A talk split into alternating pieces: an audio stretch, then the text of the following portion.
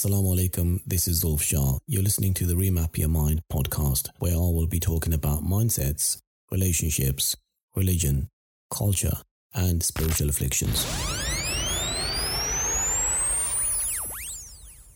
Assalamu alaikum, and welcome to the Remap Your Mind podcast. My name is Zulf Shah. Some of you may know me as the Raqi Abu Amara.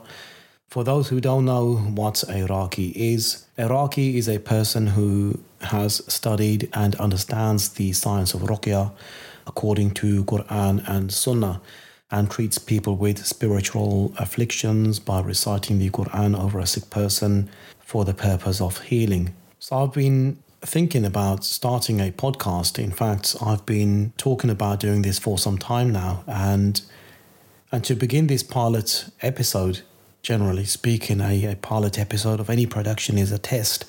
So I'm still in the early stages of working on the structure um, and format. I'm certain I will be making changes as I progress. I may even make mistakes, and I also uh, will be depending on listener feedback. So I want to begin with clarifying my intentions um, and explaining the purpose of starting this new series. About four weeks ago, I had an emergency operation which has really made me think about my own life and the people I have been in service to, the people that I care about, and, and where I would like to go from this moment on. Sometimes we don't realize the value of a moment until it becomes a memory, or the value of a person until you miss their presence. Sometimes it takes something serious like this to happen for you to start rethinking what really matters. Having spent over a decade as a Raqi, I have had the privilege of meeting so many incredible people in the last few years. And I wanted to share with you what I have learned through um, helping people, hoping to bring change and, and purpose to other people's lives, hoping they wouldn't have to go through some of the things that I experienced of hardship in my own life that I struggled with. And and that you might have all the answers or the supports that you need to carry you forward. I don't know at this moment in time if I am able to carry on as a Raqi, but I am hoping to reach you in a way that it still benefits you, inshallah. So, in each series, I will explore different uh, topics and address common issues that I have found over the years. People often shifting blame on jinn and sihr being the likely cause for creating discord between couples and families, but that's not always the case. Spiritual afflictions alone are not the main cause, although most cases are ruqya related. Most issues are deep rooted in behavioral patterns.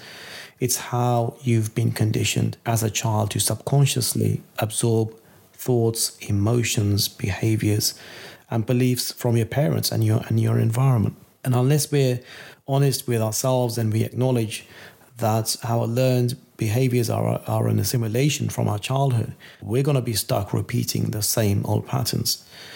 I'm not saying that anyone is born bad. No one is born bad. Generally, people become that way through choice and circumstance.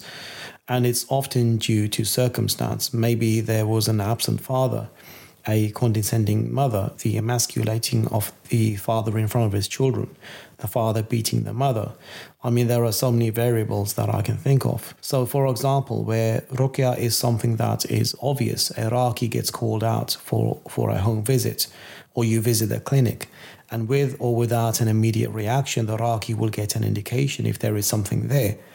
But sometimes it takes a little probing before you truly see what's really going on behind closed doors and you realize that it's not all ruqya related. There are other underlying issues.